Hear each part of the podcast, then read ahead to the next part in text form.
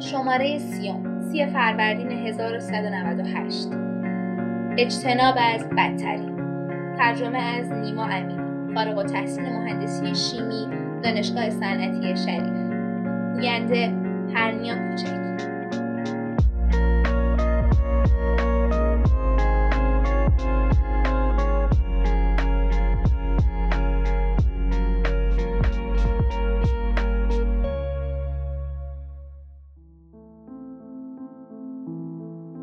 مقدمه مترجم. توماس پیکتی اقتصاددان فرانسوی و استاد مدرسه عالی علوم اجتماعی مدرسه اقتصاد پاریس و مدرسه اقتصاد لندن است که به روی نابرابری درآمد و ثروت کار صحبت از نابرابری ناشی از نظام بازار و ارائه و تحلیل گسترده آمارها باعث شده است بعضیها به او لقب مارکس جدید را بدهند. کتاب معروف او به نام سرمایه در قرن 21 به یکی از پرفروشترین و معروفترین کتابهای اقتصادی در دهههای اخیر تبدیل شده است. این کتاب به ساختار سیر تحول و پیامدهای اقتصادی اجتماعی نابرابری می‌پردازد و حل را برقراری یک مالیات بر درآمد جهانی و جلوگیری از انباشت سرمایه در دست عدهای معدود می‌داند. او در این یادداشت کوتاه به دنبال پاسخ مناسب به بحران میگردد. و با اشاره به دولت رفاه و یک سیستم مالیات جهانی به گونه ایده های خود را در کتاب سرمایه در قرن 21 ادامه می‌دهد. علاوه بر این او اشاره به سیاست های ریاضتی تحمیل شده به کشورهای فقیر و تاثیر آن بر نظام درمانی این کشورها نیز دارد. مقاله آیا بحران کووید 19 می تواند پایان جهان جهانی سازی مالی و لیبرال بازارها و پیدایش مدلی عادلانه تر و پایدارتر از توسعه را تسریع بخشد؟ اگرچه این امر ممکن است ولی هیچ تضمینی وجود ندارد. در این مرحله ضروری ترین مسئله درک وسعت بحران اخیر و انجام هر کاری برای جلوگیری از رخ دادن بدترین احتمال یعنی قربانی شدن همگان است. اجازه دهید پیش های مدل های اپیدمی را یادآور شوم. بدون هیچ گونه مخادله ای کووید 19 می تواند باعث مرگ 40 میلیون نفر در دنیا و 400 هزار نفر در فرانسه یا به عبارتی حدود 6 درصد جمعیت شود.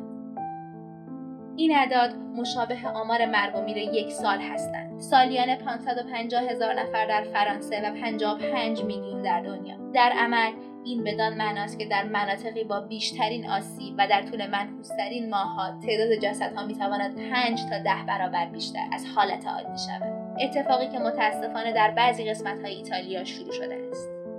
با وجود غیر حتمی بودن این پیش بینی ها دولت ها را متقاعد کرده است که این شرایط مشابه گسترش یک آنفولانزای ساده نیست و محدود کردن جمعیت به عنوان یک امر ضروری است. هیچ کس دقیق نمی‌داند که تعداد مرگ تا چه اندازه افزایش خواهد یافت. تا این لحظه و 14 آپریل 100 هزار نفر در دنیا 20 هزار نفر در ایتالیا و 15 هزار نفر در اسپانیا و آمریکا 13 هزار نفر در فرانسه جان خود را از دست دادند. و یا اینکه بدون اعمال محدودیت ها ممکن بود تا چه اندازه بالا رود. اپیدمیولوژیست ها امیدوارند که آمار نهایی یک دهم تا یک بیستم تخمین های اولیه شوند. هرچند هنوز نمی‌توان نظر قطعی بر اساس گزارش منتشر شده توسط کالج لندن و در 26 مارچ تنها یک سیاست تست گسترده و قرنطینه کردن افراد آلوده شده می‌تواند باعث کاهش قابل توجهی در تعداد قربانیان داشته باشد. به عبارتی دیگر اعمال محدودیت به تنهایی برای جلوگیری از رخ دادن بدترین احتمال کافی نیست. تنها واقعه تاریخی که می توانیم به آن رجوع کنیم آنفولانزای اسپانیایی در 1918 تا 1920 است. ما می‌دانیم که هیچ چیز آن در اصل اسپانیایی نبود و باعث مرگ 50 میلیون نفر در دنیا شد. حدود دو درصد جمعیت دنیا در آن زمان. بر اساس اطلاعات ثبت شده محققان نشان دادند این نرخ متوسط مرگ و میر نمایانگر نابرابری های اجتماعی بزرگی است. حدود 5 دهم درصد تا یک درصد در آمریکا و اروپا. در مقایسه با 3 درصد در اندونزی و آفریقای جنوبی و 5 درصد در هند. این چیزی است که باید نگرانش باشیم. این اپیدمی می تواند تا ثبت رکوردهای جدیدی در کشورهای فقیر پیش رود. جایی که نظام درمانی توان مقابله با شوک وارده را ندارد. به خصوص به دلیل اینکه آنها در دهه های اخیر تحت تاثیر سیاست های ریاضتی تحمیل شده توسط ایدئولوژی غالب قرار گرفتند. در خانمانی در اکوسیستمی زوداسیب ممکن است کاملا غیر مناسب باشد. در نبود طرحی برای میزان درآمد حداقلی افراد فقیرتر برای جستجوی کار مکررا مجبور به سر کار رفتن خواهند شد که باعث از سرگیری اپیدمی خواهد شد. در هند محدودیت سازی به طور اصلی از برون راندن افراد روستایی و مهاجر از شهرها تشکیل شده است که خشونت و آوارگی گسترده را با ریسک بالا بردن گسترش ویروس ایجاد کرده برای جلوگیری از قربانی شدن همگانی یک دولت رفاه نیاز است نه یک دولت زندانبان. پاسخ صحیح به بحران احیای دولت رفاه در شمال و مهمتر از آن سرعت بخشیدن به گسترش آن در جنوب است.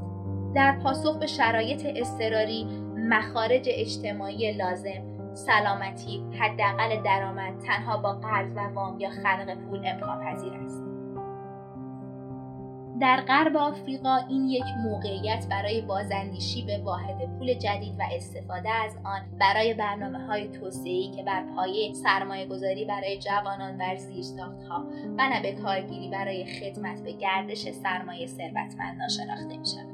این ساختار به طور کامل باید توسط یک ساختار دموکراتیک و پارلمانی موفقتر از ناشفافی رایج در منطقه یورو که وزرای اقتصاد با همان ناکارآمدی که در زمان بحران اقتصادی نشان دادند پشت درهای بسته ملاقات می‌کنند پشتیبانی شود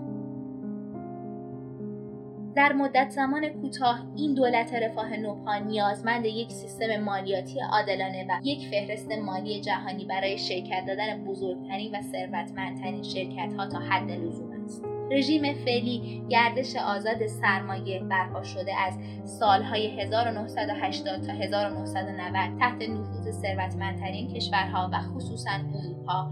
قرار مالیاتی میلیونرها و شرکت های چند ملیتی در سراسر دنیا را ترویج می‌کنه. این رژیم نظام مالی شکننده در کشورهای فقیر را از توسعه عادلانه و قانونی یک سیستم مالیاتی محروم می‌کنه که این اتفاق به طور جدی بنیانهای ساخت دولتهایشان را تضعیف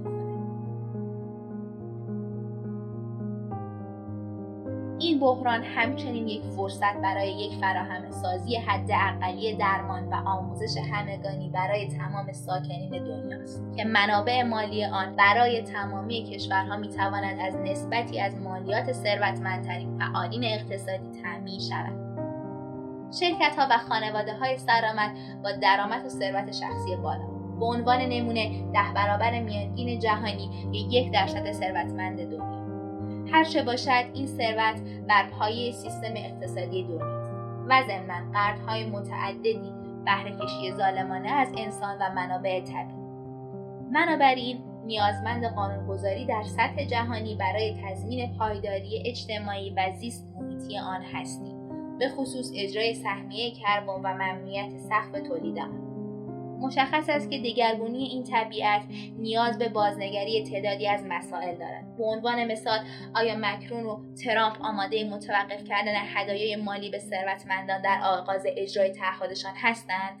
پاسخ به بسیج شدن هر دو طرف مخالفان و طرفداران آنها بستگی خواهد داشت. اما حداقل ما می توانیم از یک چیز خاطرمان جمع شود این تازه آغاز تحول سیاسی ایدئولوژیک است.